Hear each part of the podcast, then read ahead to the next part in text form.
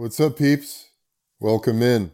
It's another episode of the Eben Flow podcast. Really stoked to share this convo with you.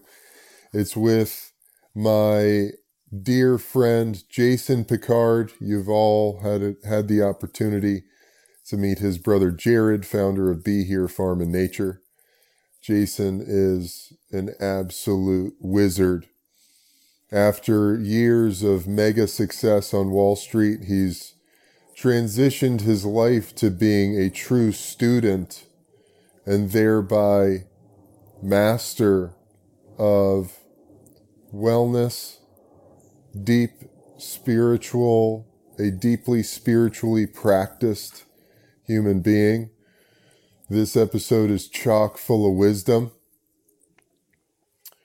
from a guy who had massive success in the material realm and found his way, transitioned his life in a completely new direction. I think you guys will really love it and get a whole lot out of it. This episode is always brought to you by our family over at Strong Coffee. Got the Caffeine Cowboys Kings of Coffee hat on here. Strong Coffee, you know what it is, one of my favorite products on the planet. You've got adaptogens, good fats, collagen. These are amazing instant coffee and lattes. Highly recommend it. Use code E B F L O W at checkout. Get yourself twenty percent off. Then Sun Potion. Shout out to my brother Scott Lind, founder of Sun Potion. Some of the the most potent and efficacious, that means highly efficient, adaptogenic products on the planet. Everything from pine pollen, ashwagandha. These are massive testosterone boosters, men, for all you guys out there. He's also got the yin power and everything that the ladies need. Check it out. Use code E B N F L O W twenty. Get yourself twenty percent off there. Heal and Flow. Heal and Flow in Wimberley, Texas, March twenty-third and twenty-fourth. Cannot wait, guys. Yes, we're doing yoga, we're doing breath work, we're doing the ice tubs, it's going to be amazing food, all of that good stuff. But Heal and Flow, this is a transformative experience. You literally change your life. You step through the portal of Heal and Flow. One person, you come out the other side, a new, recharged, higher functioning version of yourself. Can't wait to see you guys there. Hit the link in the show notes. If you're interested, you can register immediately. We've only got a limited number of spots left. Also, men, following Heal and Flow, March thirty-first, doing another Wild King six-week men's workshop. This is six weeks to tap in, get clear, and step into your masculine power. Be the king you were destined to be. Going to be awesome. I'm super stoked about it. This is the this is the work of my life, and I'm happy to share it with you guys. So, enjoy this episode, and I'll see y'all on the flip side. Peace.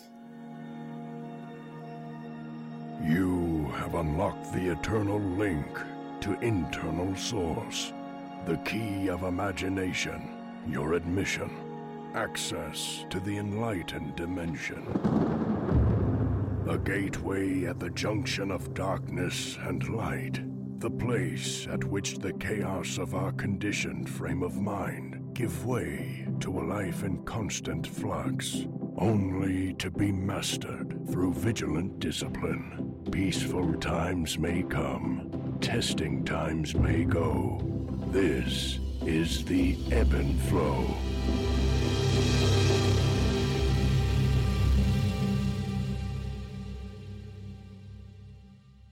Jason. Eb. Man, I'm stoked for this, bro. This is so cool. I'm yeah. so glad to be here. Super fun. Me too, man. Um, I've had an ear infection in my right ear. Jason just did some... He did one biogeometry technique. I've got that taped to my yep. chest. And then we did some acupuncture tacks in my ear. And you use your little instrument, feel where the friction was, and then place them in those spots. Definitely like I was telling you when you put them in, there was a little, little release in there. And um, just to start with that, I thought it'd be yeah. interesting. So this ear infection popped up this weekend, and it came after this phone call I had. I get ear infections, like doing hot yoga, I get sweat in my ear, yeah, get mild ear infection. And interestingly, my mom was just saying that I've gotten ear infections since I was a kid.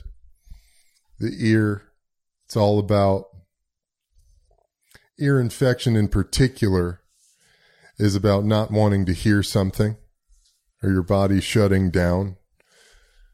And it actually, in Louise Hay's book, You Can Heal Your Life, she talks yeah. about parental arguing. Right. And this was my experience of that.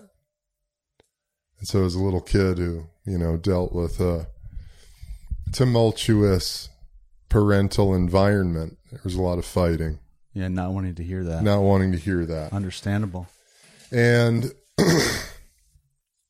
last night, I took in all that information about the hearing and the listening and what this ear infection came on the heels of. And I was thinking to myself, I was playing a game of, and it's been fucking painful, dude. Like, this has been one of the worst I've had. Some of the worst pain I've experienced in a long time, actually. And that's saying a lot for you, too. You've been yeah. through a lot of pain. yeah. And I was thinking about it last night, and I was just playing this game of, oh, my body, as this super intelligent organism, took it upon itself to shut down my right ear because what was coming in was so poisonous and toxic that it said, no more, we're locking it down. We're not taking that in anymore. Yeah.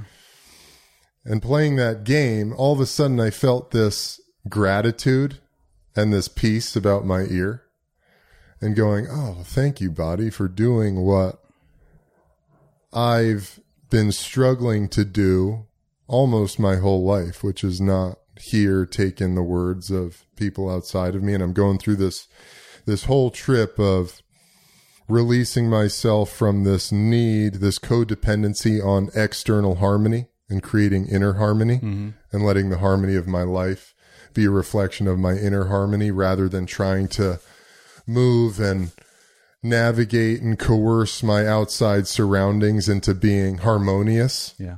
You know? Totally. Um,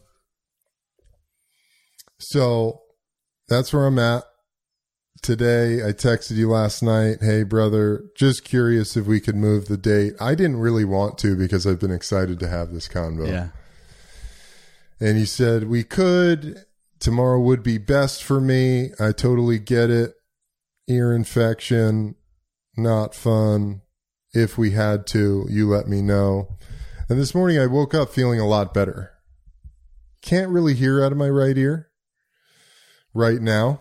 Um, But my energy is definitely better, and I'm stoked to be here with yeah, you, man. Thank you. Thanks for making it work. Yeah, dude. Thank you, know, you. I think what you're hitting on is a really interesting thing because we have this consensus reality level. Okay, we have on consensus reality, this agreed upon more physical level, we have an ear infection. Uh-huh. But what lies underneath that level is the level of dreaming. Mm.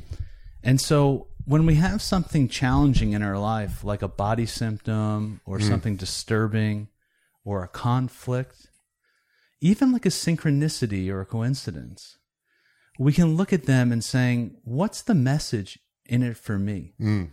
Mm-hmm. If I could look through my ear back at me, mm. what would I tell myself? You know, where am I closed off? Mm. Where do I need to be more open? And where do I need to be more closed down, like you said? And in that way, we turn these body symptoms that often we feel the victim of mm. to be our ally. Mm-hmm. And I actually find this, even in the investing world, to be quite phenomenal because when I was on Wall Street, a lot of people were constantly taking painkillers and uh, Advil and Tylenol and all sorts of Tums and things to medicate the symptoms. Right. But if I'm there and I'm going to go make a trade, and all of a sudden I feel a headache, or I feel some nausea, or I feel a knot in my stomach, instead of masking that, what if I leaned into it and said, what if there's some information there? What if this investment I'm going to make is going to give me a headache, mm. or it's going to turn my stomach into knots? Mm. If I feel bloated, maybe I can ask, is my portfolio a little bloated? Or mm. where is it underweight or overweight? And start to use the intelligence of our body as a dreaming signal to awaken us to our greatest potential. Mm. And that way, these symptoms become little messages that we're not listening to. And when we lean into them and when we explore them with great curiosity, we can start to understand the meaning behind them, and then they no longer need to be there. Think think about if you had like a song stuck in your head. Mm. Many of us hear these songs all the time, mm. and we're like, what the, the fuck? You know, I just want to get this thing. Why do I have this song in my head? Yeah.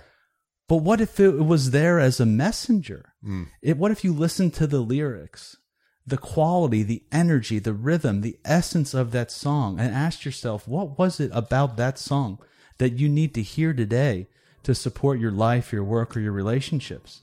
And then when you actually understand that, if you move that through your body, if you are curious about it, it no longer needs to be stuck in your head because it delivered the message. And this also works for the inner critic, hmm. which is a big thing in athletics and performance mm-hmm. of all kinds. We have these voices in our head that are telling us, oh, you're not good enough. You shouldn't do that. And most of the time we just kind of like try to repress push them, it. push yeah, it away. It. But what if you actually started talking to it? Mm. Hey, w- what's going on? What do you have to say? Well, I don't agree with that. Or, you know, oh, I see your point of view. And you start to facilitate these voices and these experiences. And you open up to this entire dream level, which is really, really, to me, rich, because all of a sudden these events in your life that seem random and meaningless become purposeful, mm. become, they're acting as agents for your greatness and your, your fullest potential. Bro, this is what I'm talking about, dude.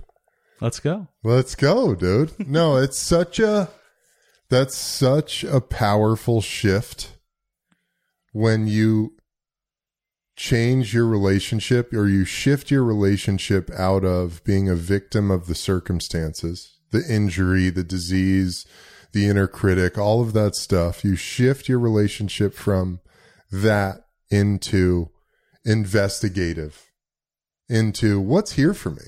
You know, what message is coming to me? My body has always been this instrument of messages, this instrument of what's going on here. For instance, my, after my going into my second year in the N F L, I ruptured a disc in my back, L five S one. Yeah. And it was a massive injury. It completely shocked my system. And it was, when I look back, it was totally linked to my psycho-emotional state at the time. Yeah. Like the back is all about support. It's you're yeah. carrying the weight of the world on your back. You're not supported, supporting yourself.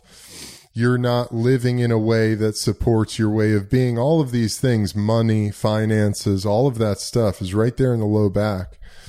And of course, that's what gave out for me. That's what blew out, literally. Yeah. And so looking back, and I think about where I was at in my life, my inner life at that time, that was right on point. Of course, my back took that trauma. Yeah. You know? Um, the body is so intelligent. It's super I mean, we, intelligent. We, we, we, we look out at the world and we get amazed by artificial intelligence. Mm-hmm. But the intelligence of the human body, ugh. The million trillion reactions that are happening right now, digesting mm. our breakfast, breathing us, pumping our heart. You know, we, we can remember like a barely remember a seven digit phone number. Yeah. But our body remembers everything that's ever happened to us. Totally. There are phenomenal, unimaginable, inconceivable things that are happening to us right now as we're speaking here that we don't even come close to understanding. Mm. It's the real original intelligence. Mm-hmm. And when you start to use it to guide your life, mm.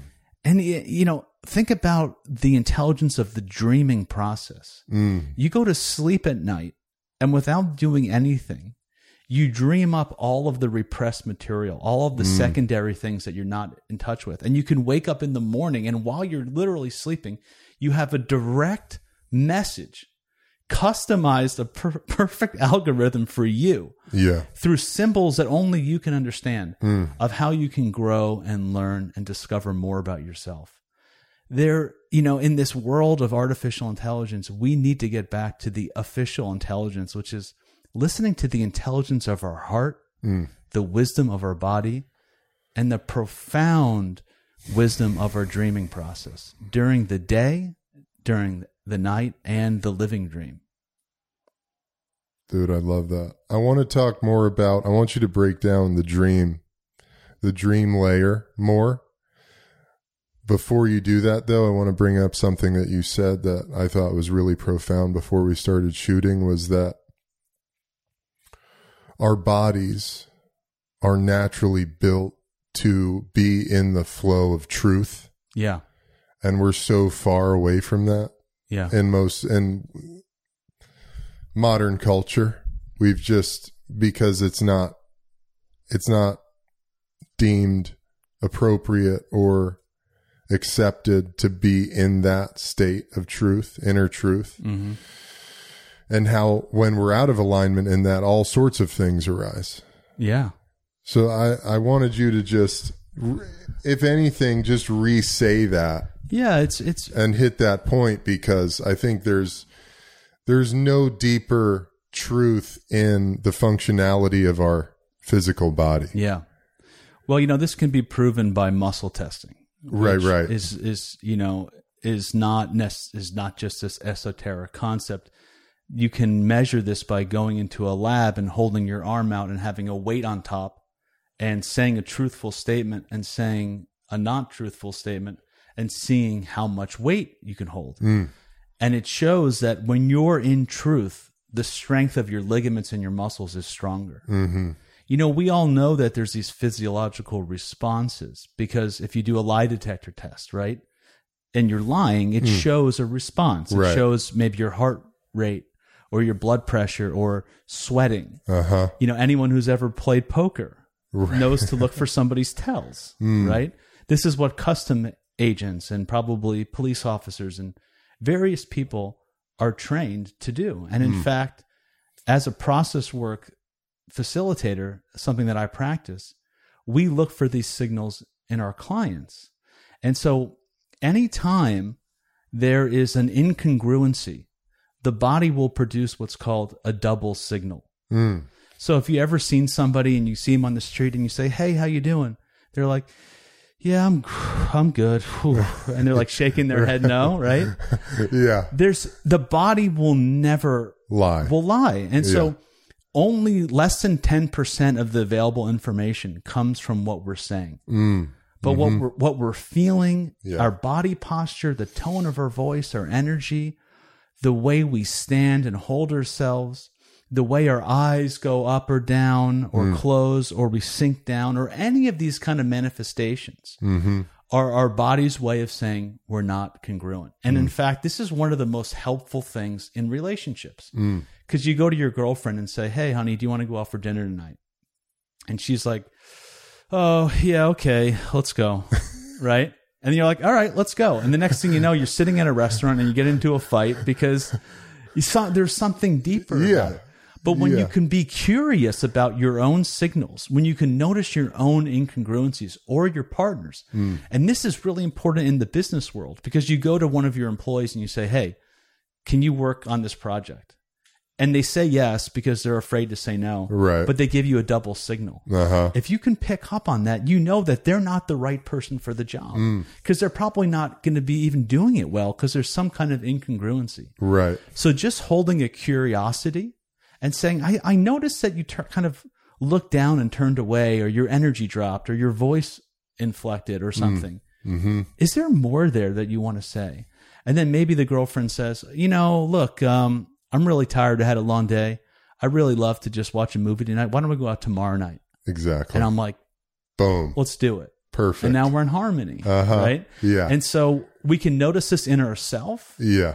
And we can notice this in other people. Mm. And, you know, it's like having your own lie detector test for whether or not you're congruent about a statement. And, and to answer your earlier question, I believe that this is an evolutionary development, because imagine if we were in a tribe uh-huh. and, uh, you know, somebody ate thirty bananas. There was right. supposed to be one for everybody. Uh-huh. And so I think in terms of survival mechanism, the, totally, bo- the body has shown that when somebody's not truthful, there needs to be a response that could be picked up on to protect the larger mass. Bro, so good, man. Um, this, my mind is exploding with places to go and thoughts on this. And one thing I think is interesting to bring up. I was hanging out with Dave Meltzer. You know Dave? No. Uh, massive sports executive, was a big sports agent for a long time. Now he's like an entrepreneur. I mean, he's he's beyond an entrepreneur. Cool. Like, just an amazing dude. Super tapped in. Like, he would love this conversation. And I was teaching at this men's group, this men's retreat, last week, and was hanging out with Dave, and he said to me, he'd gotten through my yoga and we were just jamming, and he was sharing some things he's working on, and I was telling him where I'm at, and he said, Eb, I like to think of ourselves as selves. Ourselves are, our cells are all individual selves, and they're all interacting, you know, and each one of these selves creates a basis for consciousness. And then there's the bigger self, and then there's our highest self. And all of them are sort of working, hopefully in alignment with one another. And yet when there's incongruencies, that's going to create these chasms in the whole organism, right? Mm-hmm. And then thinking about that from an evolutionary standpoint of, we're all individuals. However, when we're living in a tribe, the tribe is the organism. Right. And so same thing if a cell goes cancerous and then there's all these cells around them, like that's going to affect it, and they got to get it under control by various means. You know what I mean? And yeah. so if, if an individual is acting in or in or out of congruency with the whole organism, that creates rifts and disease, disease, and all of that stuff. So it's interesting how naturally, and I see this all the time, this, this is an image that comes into my mind frequently about consciousness and about society as a whole, but each individual is holding this one place in the greater scheme of the organism. And when one of us is off, it throws off however many else, it throws out those ripples. And so when you're living in this tribal community, like we were, and I think there's, there's a big movement back into that, whether it's, you know, living directly on the land or not. Men's groups that you do. Yeah. All of these things, these, these microcosmic immersions of the tribal experience coming back into the fold, which I think is so awesome and necessary. But, you know, it's like, it's like you said, it's completely perfect and built into the nature of the grand organism of the human race, the human, humankind, just like in all things in nature, how when there's imbalances, it's going to show, it's going to ripple out, where it's going to be completely obvious when you're paying attention to it. It's so true. And the other thing I was thinking the other day, I don't know why this came to me, but I was thinking about Sherlock Holmes, and I was thinking about Sir Arthur Conan Doyle, and how weirdly Sherlock Holmes was this, it feels like it was his opportunity to write a story that showed us how to be the observer mm-hmm. of our environment. And just like you're saying, dude, like you, that's so simple and genius and true. When you're in relationships with someone, when you're the boss, when you've got people working with you or for you, being able to look deeper, because that was a big part of my experience in the N F L. I come back from the back injury. First game back, I get a guy thrown into my ankle. I get a low high ankle sprain. I'm asked to keep playing through it. I can't. I need minimum six weeks off to recover. Lucky I didn't need surgery. They bring me back after three weeks. I get my fucking ass kicked because I'm playing an all pro D tackle. Get benched. And here I am being a guy who this was my family, this team, the football team, the coaches are my fathers. Like, this is my fucking family. And all of a sudden I'm benched.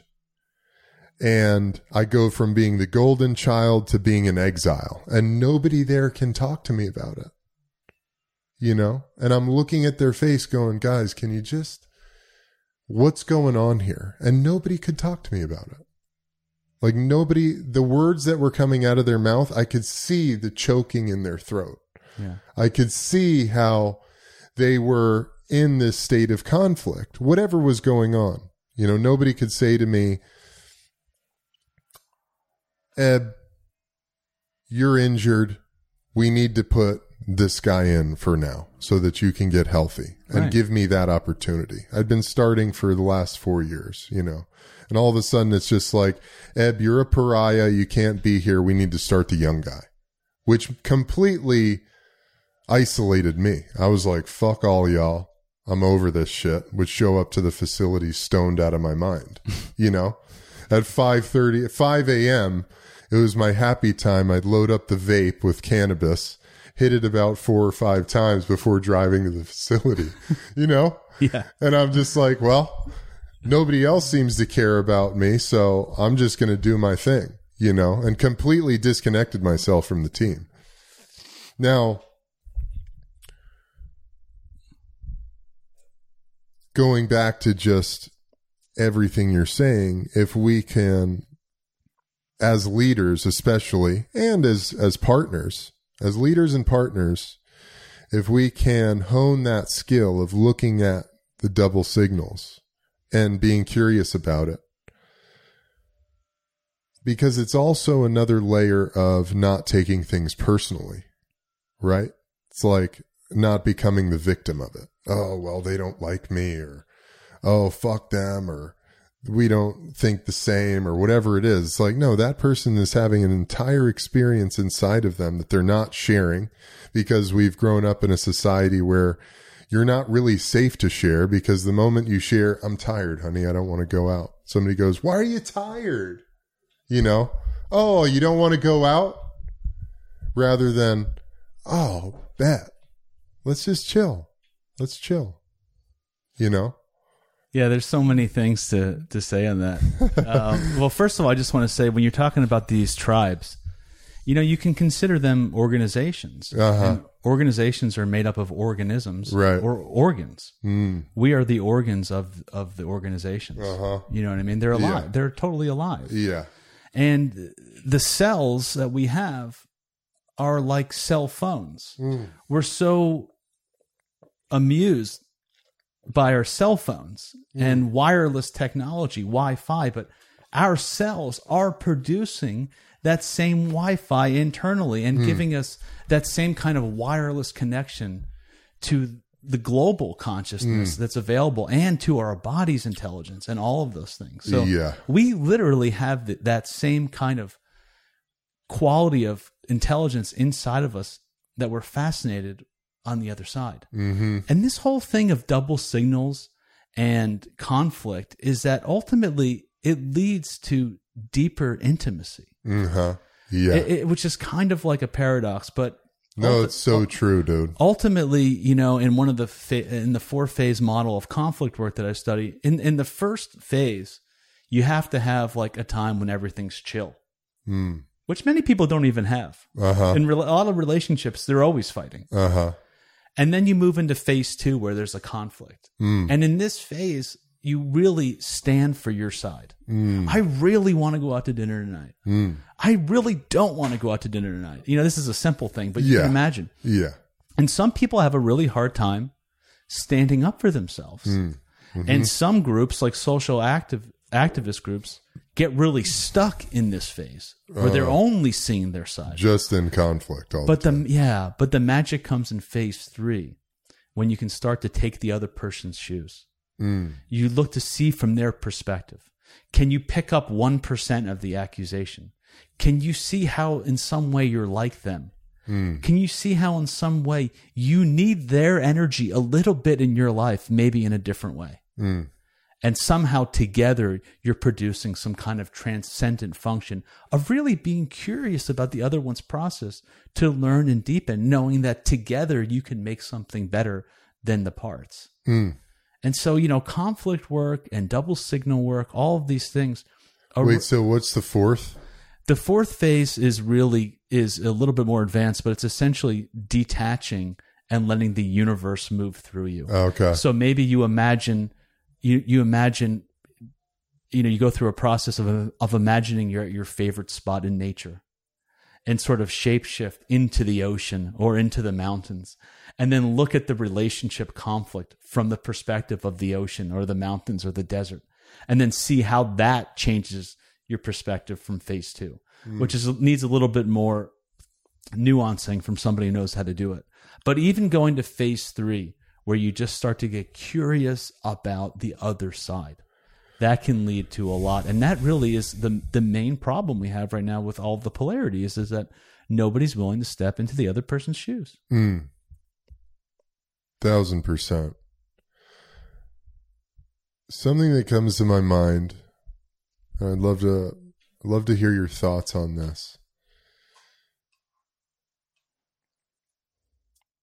What is the line that any of us can draw in a moment of conflict in our lives where we can discern, or what is the process by which we can discern when there's something to really fight for, mm-hmm.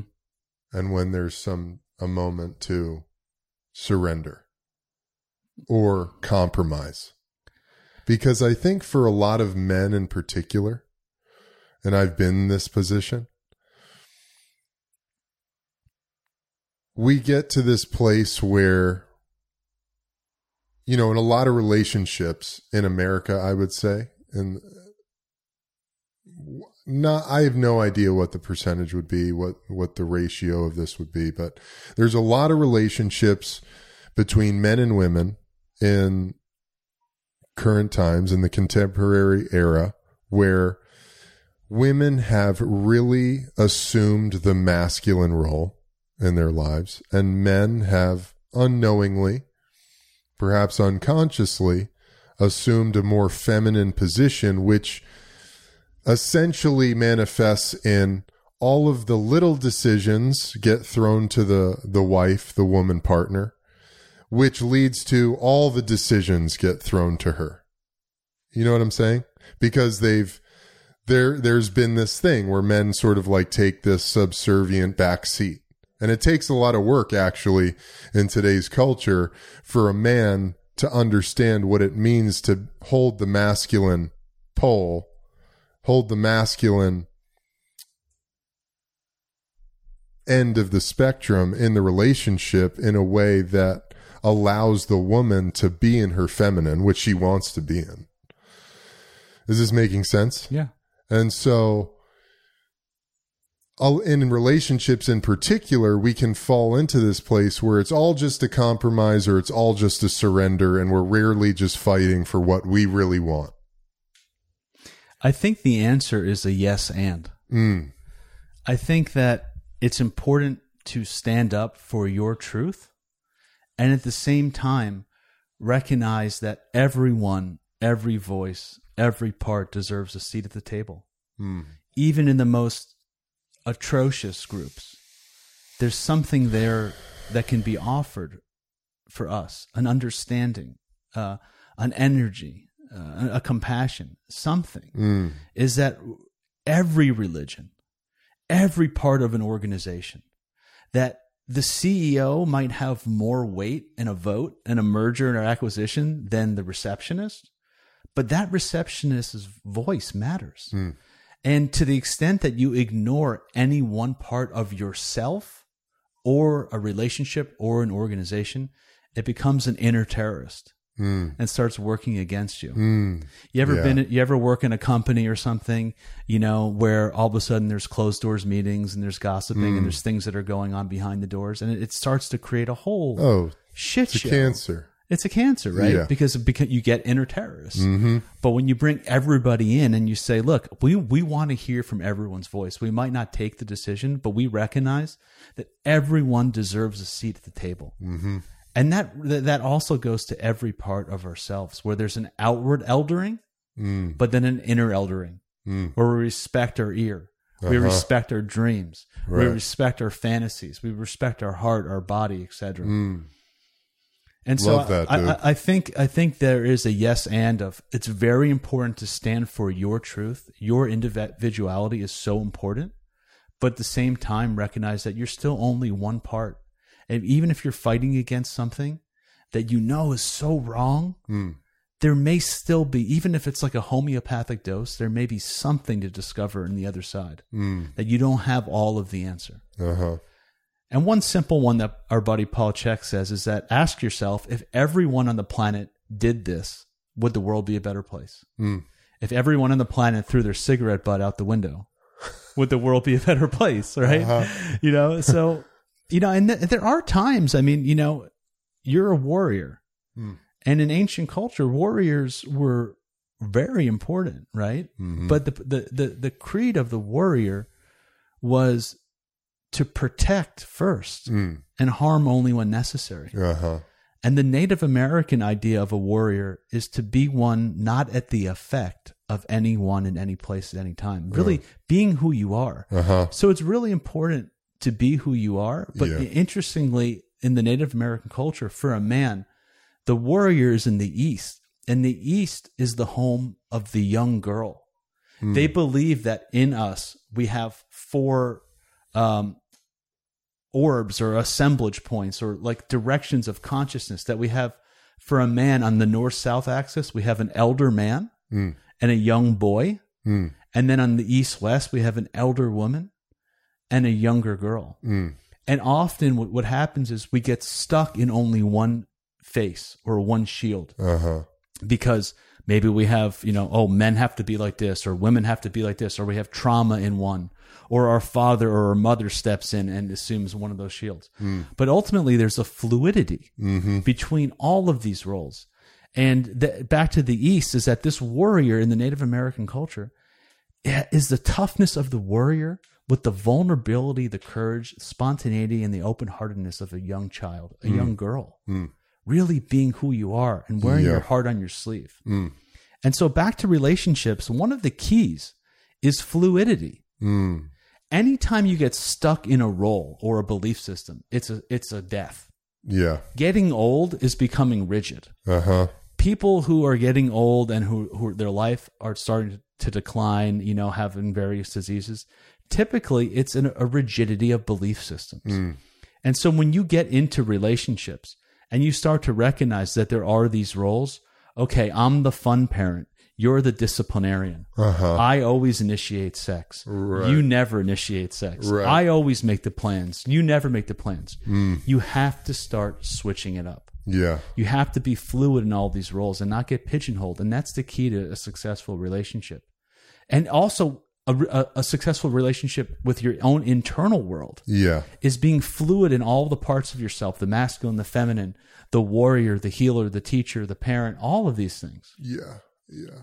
I love that. Too. You know, so, so many of us in relationships, we get stuck in the roles of how they began. Mm. So we get into a relationship and I'm the one who makes the money and you're the one who, who does the housework. Right. And then you get to a point like eight years in the road where someone's just like, I'm just sick of doing this role. Right. This is not what I signed up for for life. And there needs to be a renegotiation. So even if you don't have your partner's consent for this, it's a really fun exercise to almost like shamanically do it where you can recognize, okay, my partner always seems to be a, a disciplinarian and it's like kind of getting on me. And I'm, I'm recognizing that like I'm always the fun parent. Mm. Just having the mindset to just subtly be a little bit more strict. Okay, you guys got to clean up your toys now. Mm-hmm. You got to wash the dishes before you go to bed or whatever. Yeah. It opens up the door for the other partner to to just naturally pick up the role, because it's like a tug of war, uh-huh. a tension of polarities. Yeah. And when we let go a little bit of our side, it allows them to be more fluid. So I think the whole idea of these roles, no matter what they are, is is a rigidity, and we need to be able to explore and be fluid between all of them. Yeah. Love that answer, dude. I think you're so right on there. Um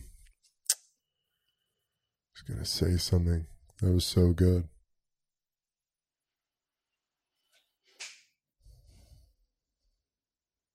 I think it was excellent. Maybe we need another breath. Yeah, let's take a breath, brother.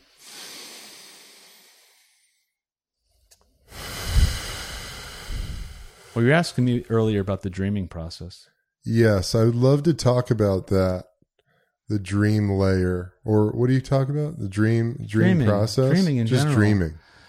You know, it's just like we think we live in this random universe. Yeah, right. Yeah. And so, well, we're so stuck in this material paradigm. So material, but yeah. ima- imagine walking into a. You know, we were talking about a Basquiat painting. Mm. Imagine walking into like a Warhol museum or Basquiat or something like that, mm. and seeing all of the beautiful art on the wall, mm-hmm.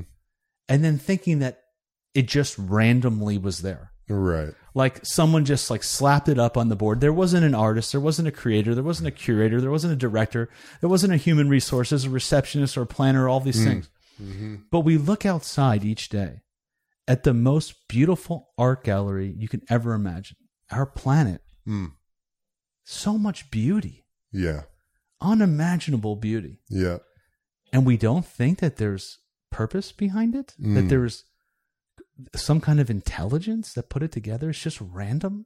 Well, that's the, that's the paradigm that keeps you stuck in, fuck, I got an ear infection.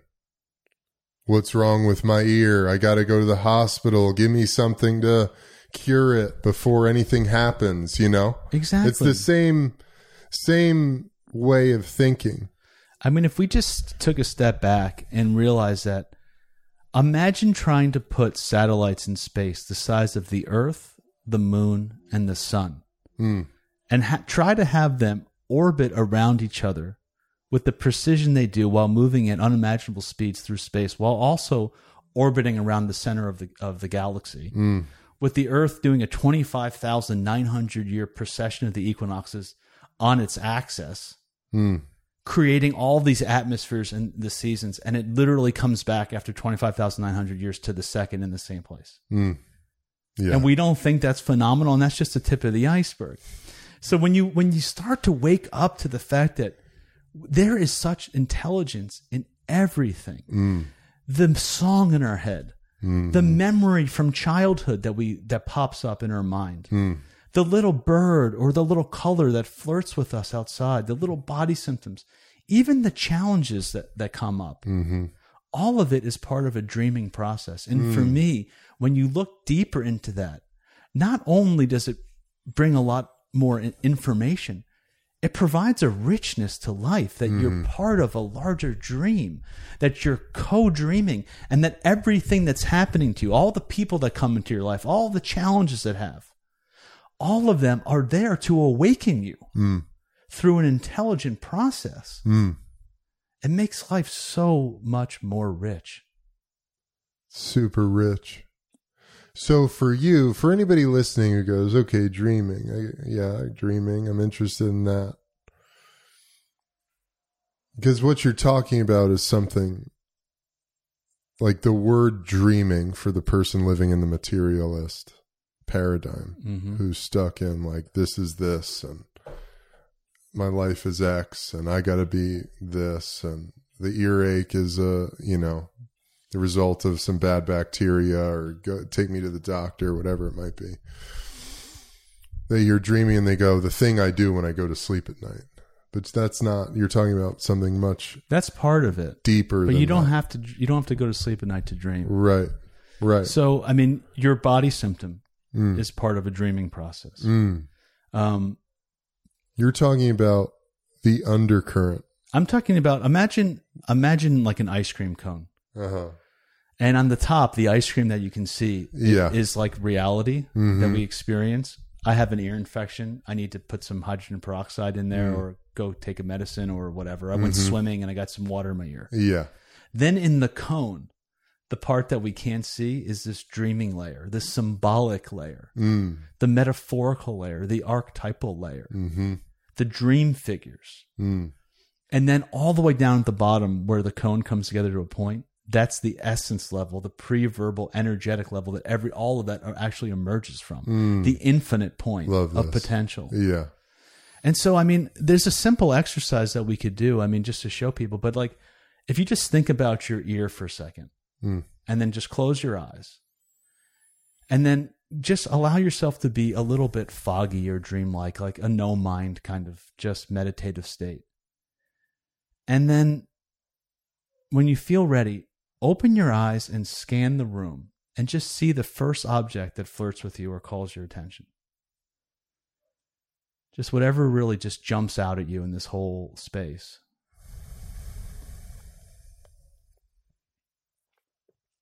The white wall. The white wall. And so if you were looking at that white wall and you were looking at it, it from its perspective, back at yourself, is there a message or a tip that it would give you about about your ear or about the process you're going through?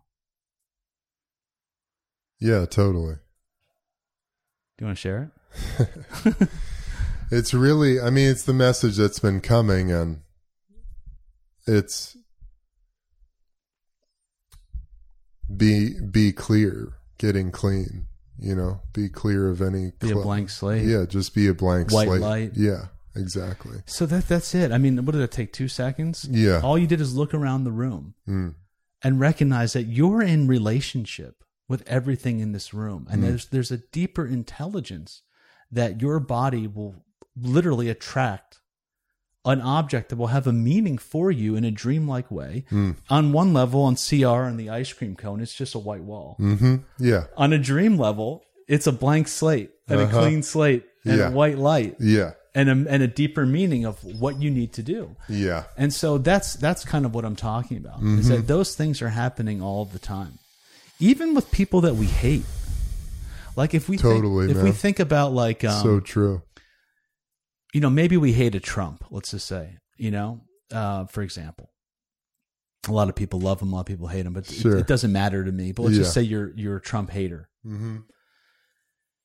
You could ask yourself, where am I a little bit Trump-like? Mm. Where am I a little bit egotistical? Where am I a little bit patriarchal? Where do I not care about my impact on others? And then where do I actually need to be a little bit more Trump-like in my life? Mm. Where do I need to just say whatever I want to say without holding back, really speak my mind and really go for what I want and what I believe in or something like that? Mm-hmm. You know, it's just like all of this stuff. It's all, it's, we're all, we're all dreaming up everything into yeah. our life. Yeah. I love that added note, because a lot of times it's, where am I like that, or where do I need to clear that place in myself? Where do I need the energy? Maybe not in the way that they present it. Right. And so like if I was if I was going to, you know, physically show that Trump energy, it'd be like like a finger pointing or uh-huh. something. And so if I deepen that and I deepen that underneath, there there becomes like a dreamlike character that can emerge. Mm. And it's like, where do I need this directness mm. in my mm-hmm. life? Not, I don't need right. to be like Trump. Right. But when you go down the cone, the essence of there's it. The consensus reality level, there's Trump.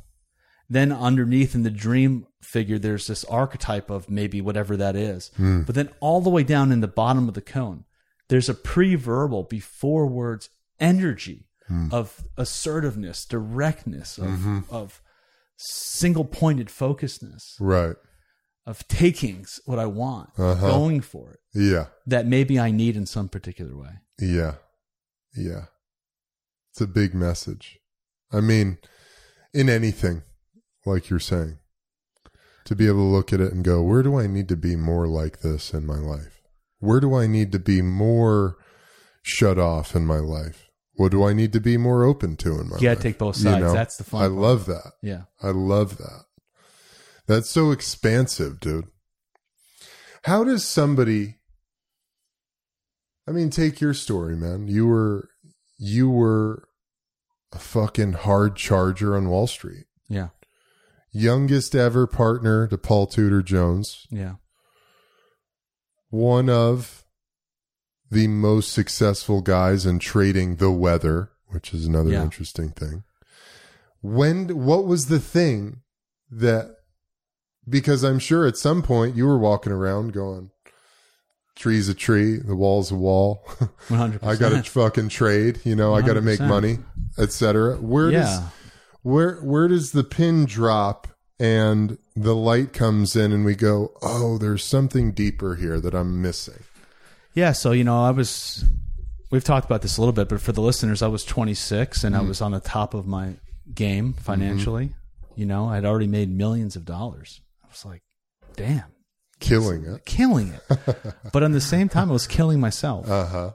You know, I was three hundred thirty pounds. I was, you know, and I'm, I'm five eight, you uh-huh. know, I was, I was a heavy, heavy, sick guy, you know, and it's, um, in more ways than one. Yeah. You know, it's, it's really tough being that heavy. Yeah. It's I, really tough, man. It's like, I was three thirty myself. I mean, I'm six. Yeah, but six. You're like double the size of me. It's a little bit different being an yeah. offensive lineman than yeah. being a, tr- a sedentary trader. Yeah, totally. Dude. Um, at least your your weight actually served you. Yeah, that's true. But yeah, I mean, just finding finding clothes that fit. You know, yeah, sweating yeah, yeah. all the time. Totally. Just feeling like crap. Uh-huh. You know, it's just messed up. Um, but, you know, for all those out there that are, are struggling through something, I mean, it was a really necessary part of my life to mm. really be able to understand what somebody in, in those shoes is going through. Mm-hmm. You know, it's the, it's the wounded healer, the same path that you've gone through as yeah. well, you know, yeah. having to go through that. Now you can offer that to the world. Uh-huh.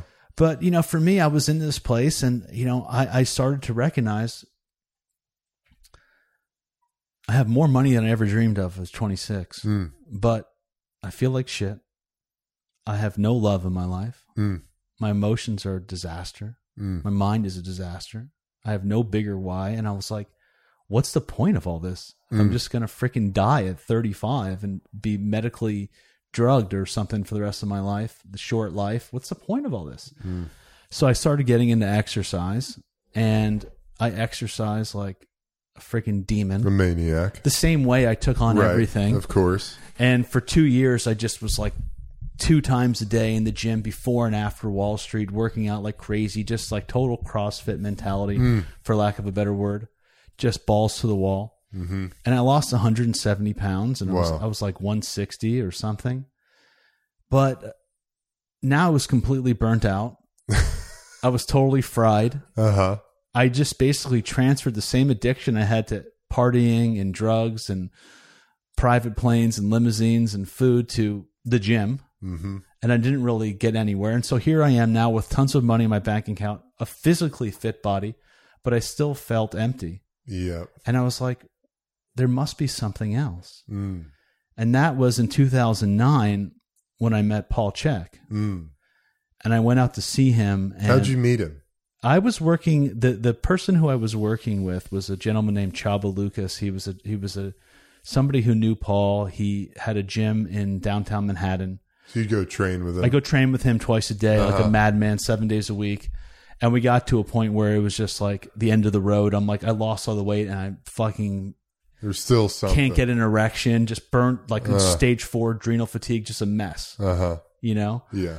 And, um, he's like, well, you should probably talk to Paul. Mm. So I started talking to Paul. I realized he had, you know, incredible insight that I'd never heard about in my life. Right. I was like, here's a guy with a fifth grade education that taught me more in one Zoom session about how to take care of my body than I learned going to the University of Virginia uh-huh. and, you know, good undergraduate schools and high schools and things like that. I was like, I never learned anything in school about how to eat, how mm. to move, yeah, how to sleep, how to play, how to create, mm. how to make love, mm. how to dance, How to live. How, or that actually who I was was not my body, but was a soul mm. driving this car. Mm. And don't get so attached with the outer layer because there's actually something deeper inside. Mm-hmm. None of that. Not once in school. Yeah.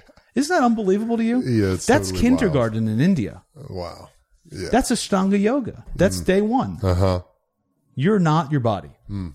Here's how you take care of it. Mm. Here's how you eat right. Here's how you sit in the right posture. Here's how you breathe. Mm. Here's how you focus your attention. Here's how you pull your energy in. Here's how you meditate. Here's how you chant. Here's how you do all these things. It's like, okay, now you know the basics. Now let's move on. Yeah. We don't learn any of that, right? Yeah. I mean, it's unbelievable. None of it.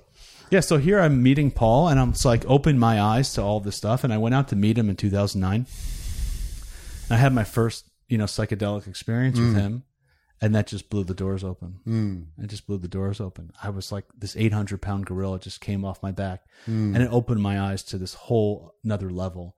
And then I just was, I took that same drive I had on Wall Street to just studying. I started studying with Paul. I started studying with masters and teachers all over the world. And an interesting thing is I realized that even all of that studying and how all of that was so phenomenal and rich and bettered my life, improved my performance at work, supported my new relationships and my children and all these things, there was still something I was trying to improve with all mm. that.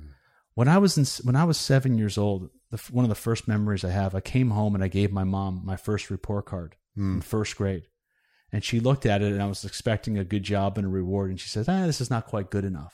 Mm. And it just pissed me off. Mm. And I just flipped out.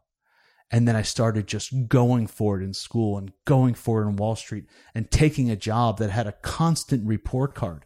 Every mm. second of every day, you know your worth yeah. based on the markets. Yeah. You wake up in the morning, you know right from the time you open your eyes if you're going to have a good or bad day before you even get out of bed and check your phone. Mm.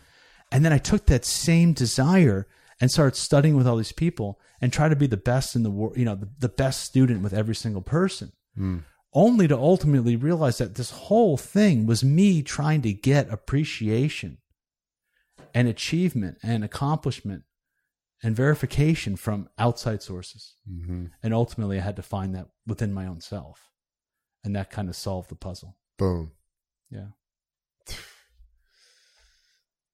I mean, that's my that's my gig, brother. Yeah. It's my story. Well, I think that's a story of a Many. lot of us. Yeah, yeah, that's it. I mean, that's the crux. That's really the crux. And unfortunately, that path of getting external approval is insatiable.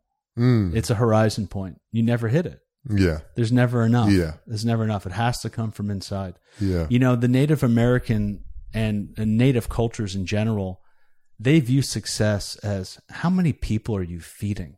Mm. How much nourishment do you have? How many people are you nourishing? How well are you taking care of your tribe? Mm. Not like how many accolades you have on the wall, which is right. more typical to our our environment. And so mm-hmm. for me, though, you know, what I've learned is I, I, I'm a yes and guy. Mm. I want both. Mm. You know, I think it's it's not good to exclude anything. Yeah, mm. go for it, but also find the achievement and find the nourishment from inside, and also totally. t- take care of yourself and the people that you're around.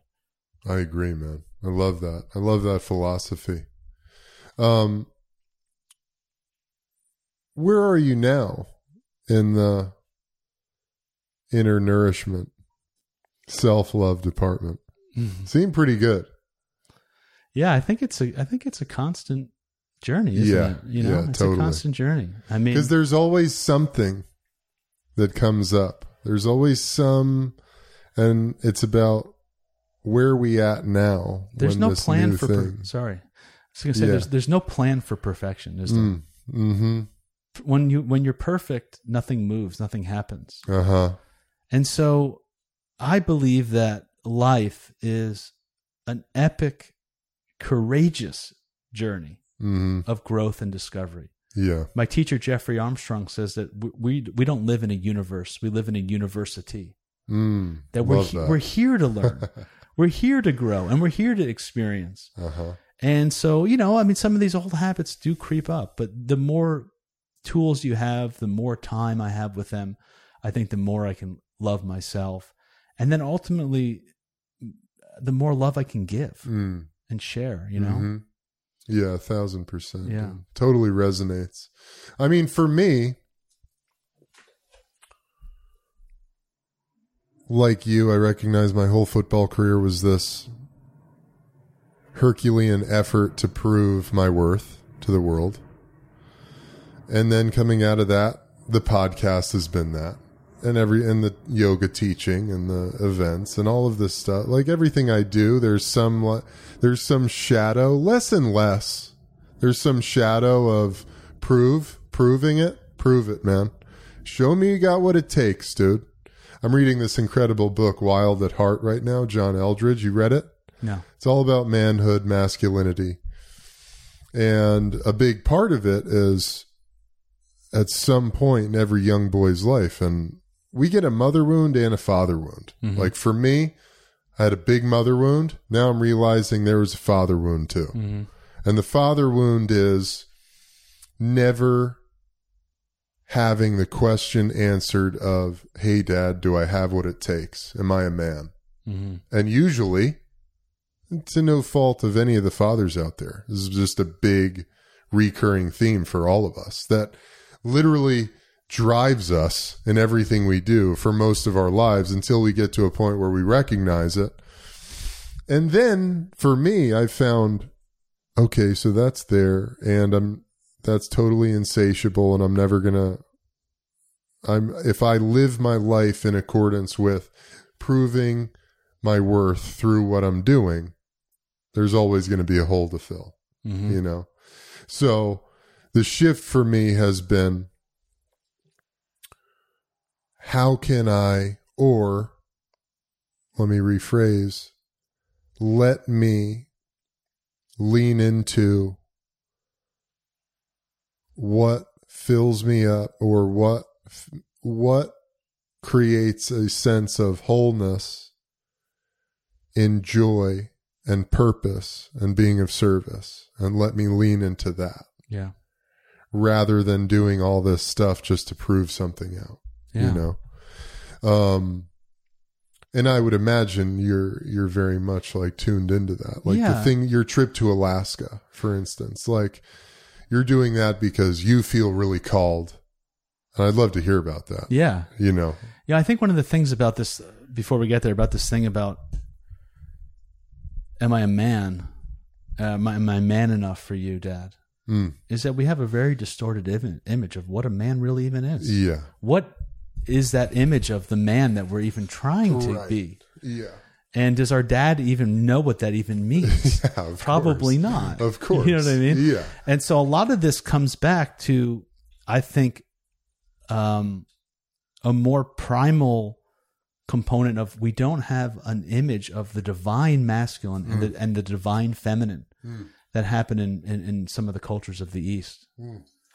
That there's no image of the divine. That it's it's not a man and a woman. It's a divine masculine energy and a divine feminine coming together. A godlike tantric experience uh-huh. that you're you're in relationship with with something that is transcendent from this plane mm-hmm. and that all of these relationships are a way to connect to the divine itself mm. through your pet, through your lover, through your child, through mm-hmm. your best friend, and so forth, through your work, through anything yeah. really yeah through being it in, all being in service a thousand percent. um So yeah, that's just a big thing, I think, is that we have some of these missing vitamins uh-huh. from early on. And one of them is not knowing that we are a soul, mm. that we, you know, we identify so much with our skin color and our size of our body and our hair color and our looks, mm-hmm. but there's so much more deeper than that. Yeah. We don't have a good image of the divine masculine and feminine. And you can see how that's playing out right now with mm-hmm. gender identity and, you know, role confusion and all sorts of stuff. Yeah. And we have we have another big problem, too, is we don't believe in more than one lifetime, mm. which puts us in a really precarious situation that we only have one shot to get this right. And if we don't, we go to eternal hell. That doesn't seem fair to me. Yeah. No matter what card cards we're given. Yeah. That's no matter what situations in- are, we're just like we're walking this tightrope of like making a mistake. And then we have one. Imagine if you gave like a child something and, and then they broke it and you're like, okay, you're going in your room for forever. Yeah. You yeah. know what I mean? Totally. You know, it's just, it's just yeah. silly. It's just no, silly. It is. That's such an and interesting And it creates so much one. anxiety. Uh-huh. Because we feel like we have to get it right now. Mm-hmm. We have to get it right. And then, you know, we're just, there's only one shot. So we must just go for everything and not even enjoy the moment and just take and extract everything from the earth that we can. Yeah. Without even thinking about the future. Yeah. Yeah. Oh, I love that. I mean, it's so true, man. And isn't that such an interesting thing? Because from a, from a superficial mainstream society perspective, you would think that that would aid people in their journey to accomplishing more or living a better life. Mm-hmm. But it does exactly what you said. It creates yeah. a lot of anxiety, a lot of resistance. It shuts people down. It becomes this burden like, oh, fuck, I better get it all right this time. I better be perfect now, yeah. you know? And when you let go of that and you go, hey, maybe I've got thousands of lifetimes to perfect this, you actually settle into a place, a state of being that's more postured towards creating peace. And what I would call, if we can get anywhere close to perfection in our life, you get closer to it by releasing yourself from that anxiety. Yeah, I agree. You know, for me, what I've found is that it's a little bit of um, a paradox in that we have to live like... There's no tomorrow. Any moment we could get hit by an eighteen-wheeler. Yes. And at the same time recognize that we have infinite lifetimes. Uh-huh. How to straddle both of those at the same totally time. Where we, where we just recognize that, you know, so many people are are working till a point where, oh, I'm going to work till I'm sixty-five and then collect my pension. Well, you know, you, the average life...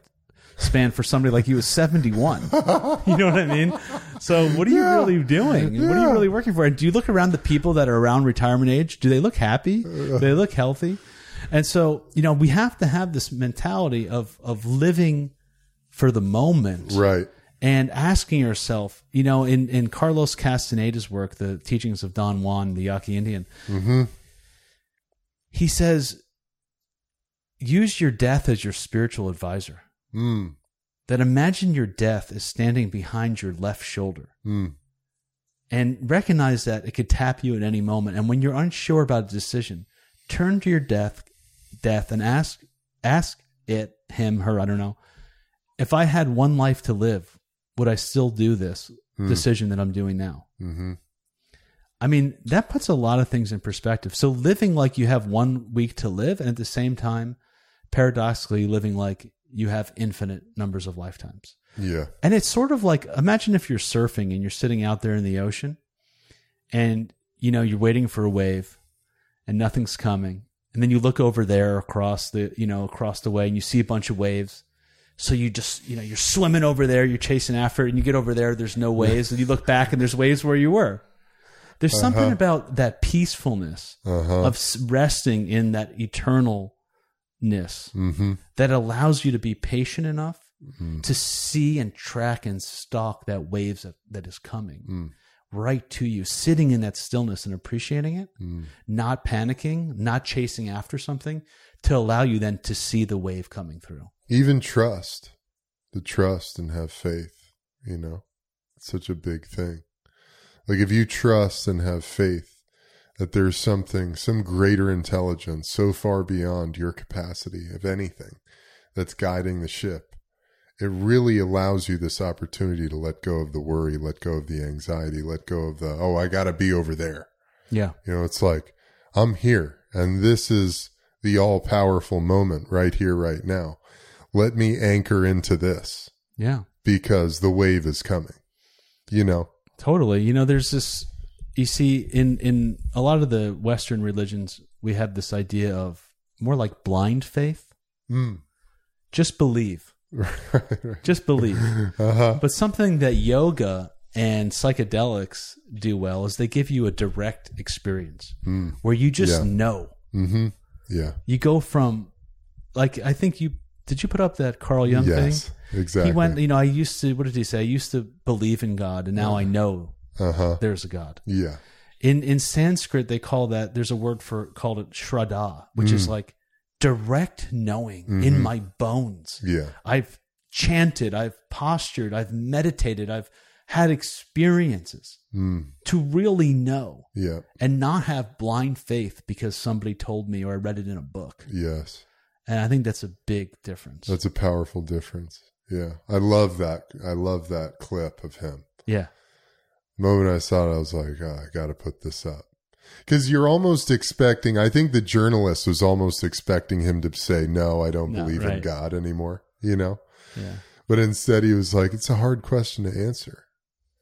Because I know God exists, you know, that's like, yeah. And exactly what you said, yoga, psychedelics, that's really the power, meditation, even it's the power of these practices that gives you that direct experience of the divine. Yeah. And when you know that, fuck man, your world, your life transforms when you know. Because you're not walking around. Have you ever read the book, The Secret History of the World? No. Really incredible book. You're giving me a lot of great reading lists today. Same. You too, man. And, you know, yeah, I mean, um, but in that book, he wrote two books. I'm forgetting the guy's name right now. One of my favorite books of all time, Secret History of the World. He also wrote The Sacred History of the World. Okay. Two big books. Secret History of the World is really talking about the evolution of consciousness through the lens of the secret mystery schools. Okay. Uh, otherwise known in, you know, mainstream culture as perhaps the occult societies like the the Golden Dawn, the Rosicrucians, right. Freemasons, all of those groups. And um, which many people believe to be like dark forces and communing with the devil and all of this stuff, which is really actually just a amalgamation of all the ancient wisdom that dates far back to ancient Egypt and beyond, all of that stuff. And they've taken all of these, these principles of how the universe functions and they're putting them to use. The Illuminati was a manipulation of all of this stuff. That was actually a real thing. Like, there was a professor in Belgium who took all the teachings from the Rosicrucians and the Golden Dawn and manipulated it to control people, and that's what he created the Illuminati. So that is a thing. But what he's talking about in the book, he does this really brilliant job of articulating the evolution of consciousness and how, paraphrasing, when people in ancient Greece or ancient Egypt were writing these these stories about communing with gods and speaking to spirits and connecting with divine entities, that wasn't just parable. That wasn't analogy or myth. They were actually, that was their experience of life, like talking to the trees, mm-hmm. talking to the animals, like mm-hmm. communing with these with these beings that we perceive as being non-lingual or don't communicate that way. Right. But then through the evolution of consciousness, like this table became this real thing, you know, and only the things that we can see, touch, taste, feel, smell, that's what's real. It's just a white wall. Right. It's just the white wall, dude. There's nothing mystical or interesting about it. Right. But he's, what's really interesting is like he talks about this evolution of how our consciousness basically concretized, became more solidified mm-hmm. and less open to the ethereal realms, mm-hmm. which has led us to our current state of being where yeah. we're in the ear infection. That's an ear infection. You're sick. That's what's going on. Get pro, get antibiotics, go to the doctor, et cetera. Mm-hmm. Rather than there's an actual fucking message here going on. Mm-hmm. I saw another post weirdly. Because, you know, the algorithms are listening to everything we say. But I saw this incredible post. It was Jim Carrey. And he said, the ear is your womb. Anything that comes into it will be birthed mm. in some time. And it was like an ear. And then next to it was was like a little drawing of an ear with a little baby, a little fetus inside yeah. of it. Yeah. Cool. And I thought, oh, how perfect. Because yeah. that's exactly what I'm experiencing here. This is the message that I'm receiving from this. Um, but going back to having to do with what you were talking about, man, of opening your perspective, opening your through faith, through knowing God, that we get to access these deeper realms of information, these deeper lessons that are happening all the time in our lives. It's rather than that person's an asshole going, oh, wow, this situation that's going on with my friend, my loved one, my partner, whoever it is. Oh, there's so much here for me to learn from, to expand and grow my, my soul, basically, you mm-hmm. know? Totally. And shifting that, that's such a fucking massive shift in your life when you can do that, when you make that leap into that. And I think having faith and trust and knowing that God, there's God and there's something, whatever you want to call it, the universe, spirit, whatever it is, you know, but just having that knowing that there's something far beyond your ability to perceive that's guiding the fucking journey. You know, just waking up each day with a child's like mind. Yeah. Having a curiosity. That, you know, we we think that the world is ninety-nine percent known and one percent unknown. Mm. But the reality is, is that it's ninety-nine percent unknown. Totally. What is we we can see one percent of light. Totally. We can hear probably one percent or less of sound. We can't uh-huh. even hear like a dog whistle. Yeah. But our dog can hear it. Yeah. You know, that we can have such a small perception of smell mm. and probably color and all sorts of things. And when you recognize that there's so much more invisible, potent energy, astrology, planets, seasons, information, animals, all these things that are constantly moving around us and part of us. You know, you were talking about the deer dance that I did in, mm. in Alaska.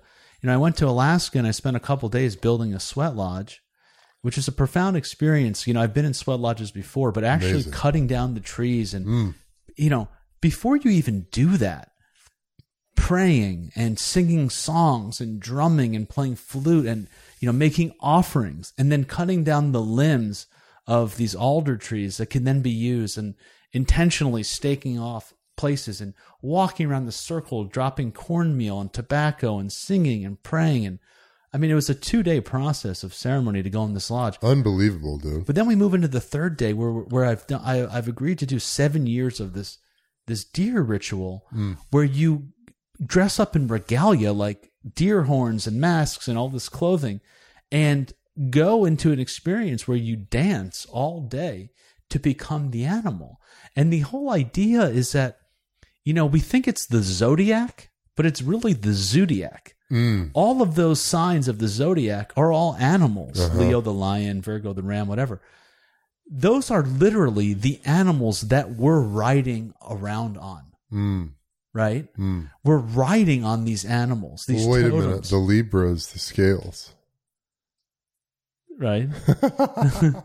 Which I'm a Libra. I feel like I'm always riding around on the scales. Maybe you're riding around on a balance beam. Yeah.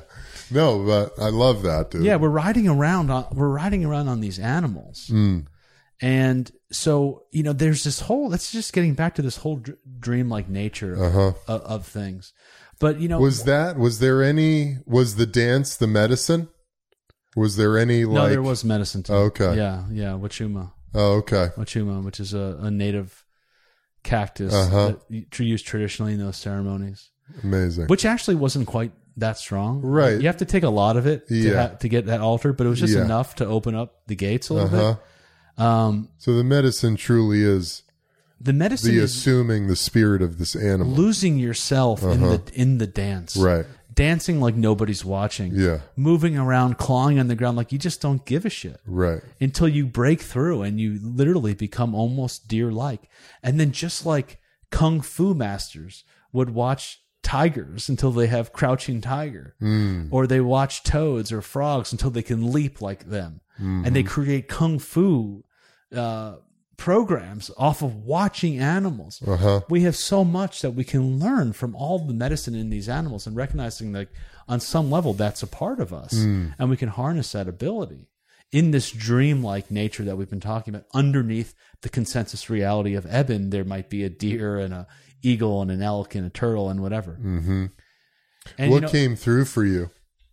Oh, at the end of it. What was the big message? Maybe you're still sort of yeah, processing. Well, you know, the big one for me is, like I was mentioning you earlier, is is being that that stag. Mm. You know, there's a great story about the stag deer. The stag deer is smelling this scent, mm. this kind of like musk that's coming, mm-hmm. but doesn't know where it's coming from. It's this intoxicating, heavenly scent. Mm. And it starts, it spends its whole life looking everywhere for this scent, and it can't find the source. Up high, mountaintops, down low. Mm. And in a very old age, it stumbles down the hill, pierces its own belly with its horns, and while it's lying there taking its last breath, realizes that the scent was emerging from its own stomach the whole time. Of course, dude.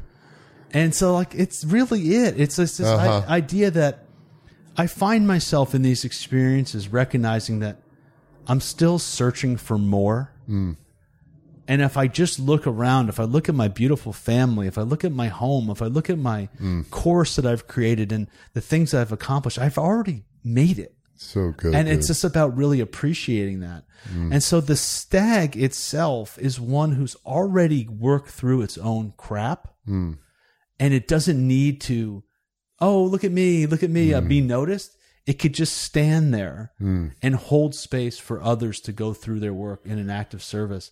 And for me, it's really stepping into that. And like the other thing about the deer is, you know, I always had this idea of deers as being kind of stupid, like deer in headlights. Uh-huh. You know, you see them on the street and you're like, what are you doing? Get out of the road. You know, yeah, it's like, yeah. especially where I live, there's tons of deer. Uh-huh. But they have this gaze mm-hmm. that emerged to me, mm. this looking deeply. This is mm-hmm. stillness, this looking deeply right into you. Mm. So many times when I find myself talking to people or people talking to me, I will avert my eyes or mm. like, I don't look right into them. You know, that deep namaste, I see you for who you are. Yeah. And that's something that I learned in there as well. And, you know, there's just also something about getting down on the ground and uh-huh. earthing and smacking the ground, yeah. and getting your hands in the dirt. Yeah. We're so much living up in our head. Yeah. And like, you know, I just keep it clean. I need to wash my yeah. hands. I don't put we don't my touch feet our, in don't the dirt. Touch the earth and everything. Yeah. You know, I'm I'm about to have my fourth kid this year. Wow, dude! And there was something about coming through of you're going to need four legs this year for your four kids. Stay grounded. Stay close to the. I earth. Love that. Yeah. What a powerful message, dude. Yeah. I was going to say it's it definitely feels like that's where you're at in your life for that message to come through, yeah. being the stag. Yeah. You know, um, just with everything you're doing and moving into. Like I told you earlier, I mean, Jared would tell me about you all the time. And I'd be like, dude, where the fuck is Jason? Like, we need to be, he needs to be teaching us classes uh, from all the masters that yeah. he's studied with, you know? Well, I think we're and waiting. Here you are. Yeah, I mean, it was just the right timing. You know? Yeah, man. You know, the thing about that consciousness book you read is do- uh, Doctor, the history of, uh, Sacred History of the World or History of the World. Doctor Kareem from Biogeometry shows mm. a very simple but interesting graph. He says that the older ancient man or mm. human, uh-huh. um, was mostly right brain dominant. Mm. We were very yes. much in our right brain. And so we were completely one with nature. We were talking yes. to the spirits. We're talking to nature. We're interacting with our environment. Exactly. We understood this dreamlike nature. Uh-huh. And then as we evolved, like imagine going into the Industrial Revolution, right. we moved more and more into our left brain. Yeah. Where now we're completely left brain dominant. Yes. Logical, linear, consensus reality, Newtonian physics, et cetera. Mm. You know, that's this fascinating. Is just a white wall. He talks about that. And now the future human needs to move back halfway, right? Split the left and the right. Uh-huh. That's why in this age of artificial intelligence, we need to get back to the body. Mm. We need to be mm-hmm. able to recognize that we have to input into the system mm. coming from a place of the deepest wisdom. You know, the human body has billions of years of evolution in it. Right. A I has maybe Five, ten years of market research. Uh-huh. This body is market tested. Yeah. It is refined. It is a fine wine. And then uh-huh. some, it's fermented wine, you know? Uh-huh. It's like there has been years and years and thousands of generations and evolution yeah. of refining this body and the dreaming system and the absolute amazing intelligence of our heart. Mm. And unless we get back to this, we won't know how to use that technology purposefully because The same technology that can clean water or cure cancer can make a, an atomic bomb. Mm. Mm-hmm. And, you know, if you look something up on A I, you know, first of all, there's not that much information on the internet these days with how much is censored. Mm. So you're getting a one-sided biased view. Yeah. And in some ways, there's as much information for something as there is against. Uh-huh. And so how do you make a decision? Ultimately, you have to get back into what's congruent with you, mm-hmm. where we started this whole thing. You know, am I incongruent with this? Is my heart aligned with this? Is my body aligned with this? Is my dreaming process aligned with this? And then you can use those technologies effectively, yeah. which I think is absolutely essential to survive and thrive in the coming years. I think you hit it on the head, my bro. Hit it on the head. How long have we been going? We're at one twenty-two. Oh, beautiful, man. Um, well, I'd love for you to share with everyone what you got going right now. Yeah. Trip you're on, your program. Yeah. And, uh, and then, you know, we'll cap it off with what we're doing together. Yeah. Yeah, just a real quick, real quick... Uh, sometimes it can take a while yeah. to get into it. But, you know, basically we talked about the Wall Street story. Something interesting about that, that I don't know if I told you about that before, but this might be interesting to, to everybody who's trying to find the real passion out there is before I had this dream to be a Wall Streeter, I had a love of drumming and magic in my mm. life. And so on one hand, I had the identity, the consensus reality, the ice cream of the drummer and the magician. Mm. But underneath the drumming or the drummer was something like rhythm mm. in the dreamland. Mm. And underneath the magician was something like a sense of wonder mm. or aha. Mm-hmm. And then underneath that, there was an essence level of like a heartbeat pulsing through me or spontaneity that is like pre-verbal. Mm. And then I went on to be this trader. And when I left trading and I left the roles, probably very similar to when you left the N F L, there was this huge death of that identity mm. where I'm like, who am I? Yeah. What is my role here? I used to be this really important person. I was in tons of meetings and emails and I was managing a billion dollars and I was having huge swings and I had people working for me and answering to me and I had a lot of responsibility, mm. bunch of computer screens. All of a sudden it's like, fade to black. Uh-huh. And I was like, shit, who the hell am I? Yeah. And I'm like, did I, did I lose all of this? Mm. Did I just give up all of these skills? And like, what am I doing? Mm. But I realized that underneath the trader, the role, the identity of the trader, what made me good at that was my ability to tap into the rhythm of the markets. Mm. And as I traded weather, I was attracted to something where I could get into rhythm and the ritual of nature and the weather patterns themselves and feel the beat of the weather. Mm. Mm-hmm. In the same way, when I would create profits out of thin air, it would seem like I was pulling a rabbit out of a hat. Mm-hmm. It was like, it gave me that same sense of wonder. Mm. And now as a coach and as a creator of this course, The Abundance Archetype, which I'm about to tell you about, what really drives me is helping people create rhythm and ritual in their life. And when I see them deepen into the deepest parts of themselves, yeah. I get that same sense of magic and wonder. Mm. And so for everybody out there, rec- think about like, what did you, what was the first thing you loved to do before anyone told you what to do? Right.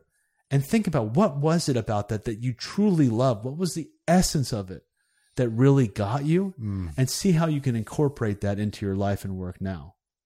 And so on that thread, when I left Wall Street, I was feeling a little bit like, I don't know what to do. And I had explored for the previous twelve years before that or more, all of these kind of self-help and human optimization, personal development skill sets. And I decided to explore those more deeply. Mm. So I jumped into a million certifications. You know, this is during the COVID time. So everything's now online and I have access to teachers around the world. And I kept studying my ass off and kept going and going and going. And I was like, I don't even want to be that trader guy anymore. I don't like him. Mm. He's crazy. Uh-huh. He just cares about money. Yeah. He's nuts. He just watches the screens all day. You know, I don't want to, for you, it's like, I don't even want to think about that N F L guy anymore. Right? Yeah. It's just like, forget about him. He's uh-huh. nuts.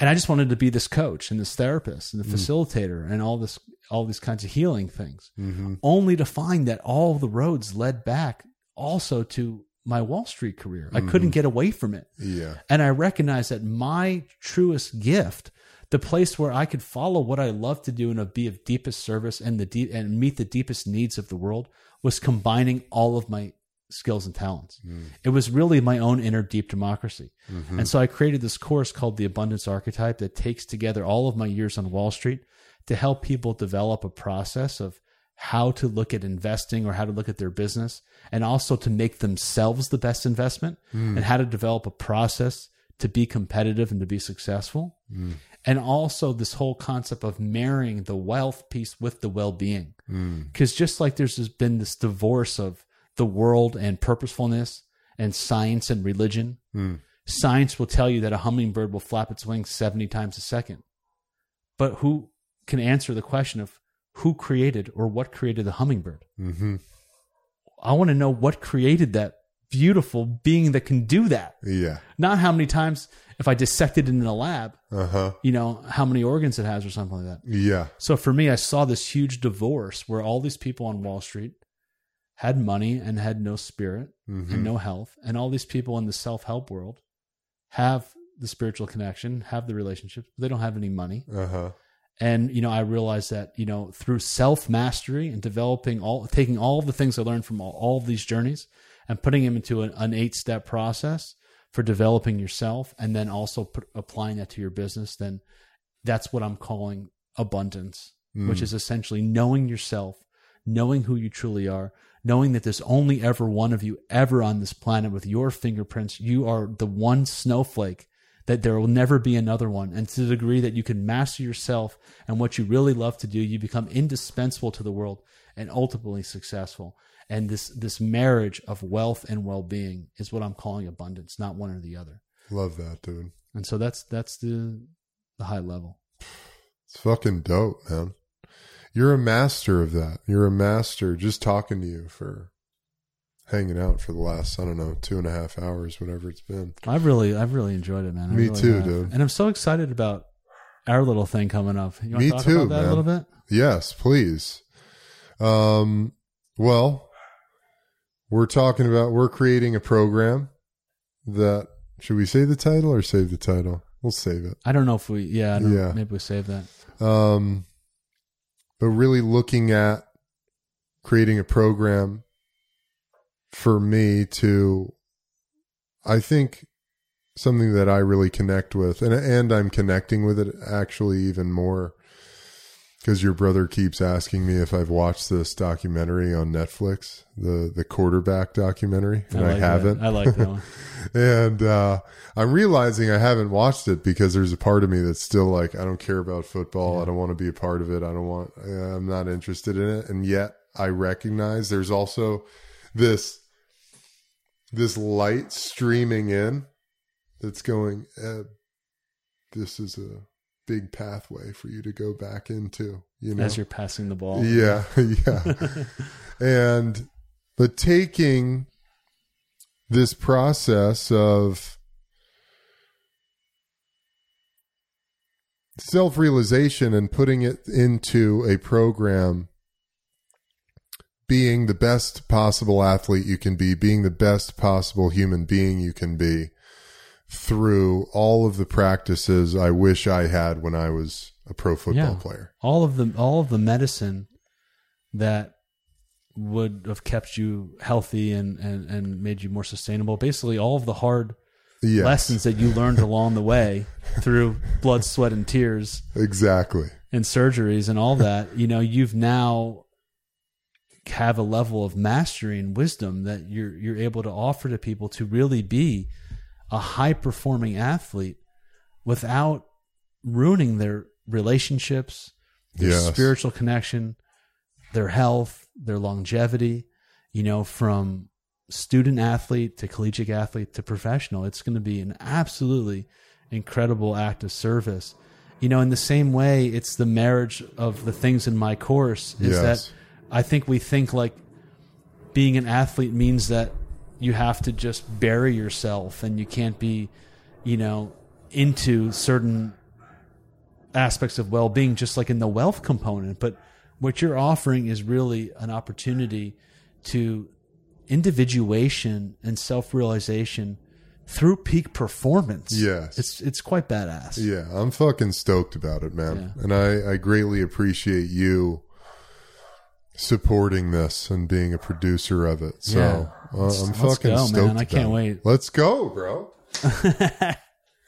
um, where are you off to next? I know you got you got some. Yeah. Are you going to see Sherveen, or did that I'm, work out? Well, no, well, I'm I'm going down to Paul's. You're going to see Paul. I'm going to Paul's for, for his birthday. Uh huh.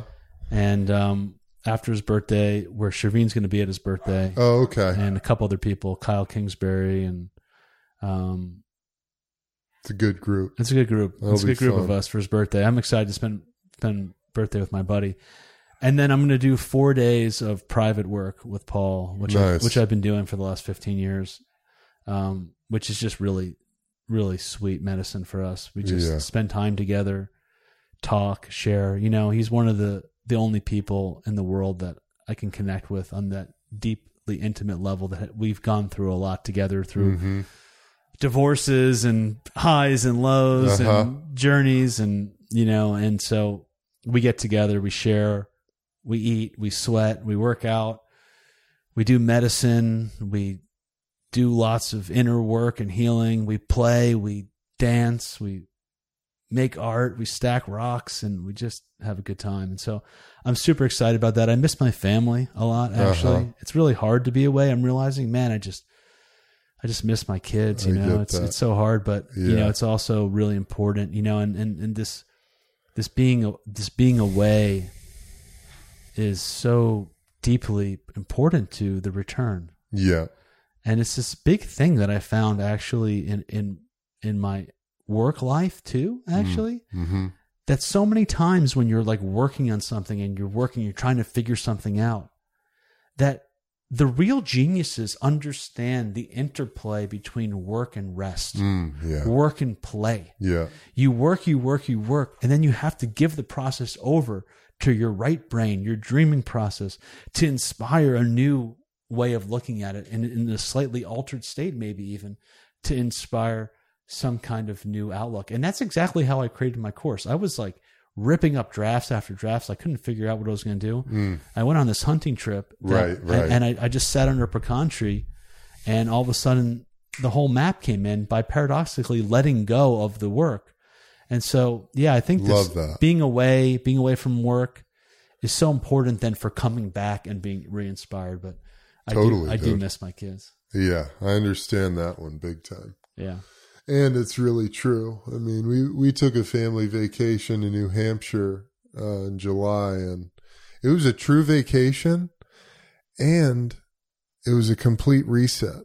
I came back so inspired and enlivened and ready to fucking rock and roll, dude. So that's, that's one that I've been learning as well. Yeah. You know, like it's not all about just fucking grinding and putting your head down and working and pushing yeah. through. It's like that, that has its time and its place, but you also really need to take time to let the universe, let God in. Create that yeah. space for the inspiration to fall in. We all know these moments come, like when we're yeah. not working, like when we're in the shower yeah. or driving down the, on the street or on a trip. It's like only in these moments of relaxation can we yeah. open up to something new where we could be inspired to look at something differently. And all, a lot of the best companies out there know this. They devise games and breaks and mm. offsites and things, like mm. move, move seats around, have people mm-hmm. go eat somewhere.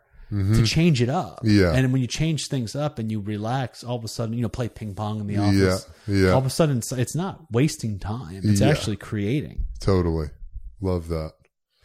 Dude, so much good in here. Yeah. I got to have you out to my house too in New York. Oh, time. Yeah. I know when you go visit your family out there. Let's do that. Organize that. We'd love yeah, to love do to that. Have you there. That'd be awesome.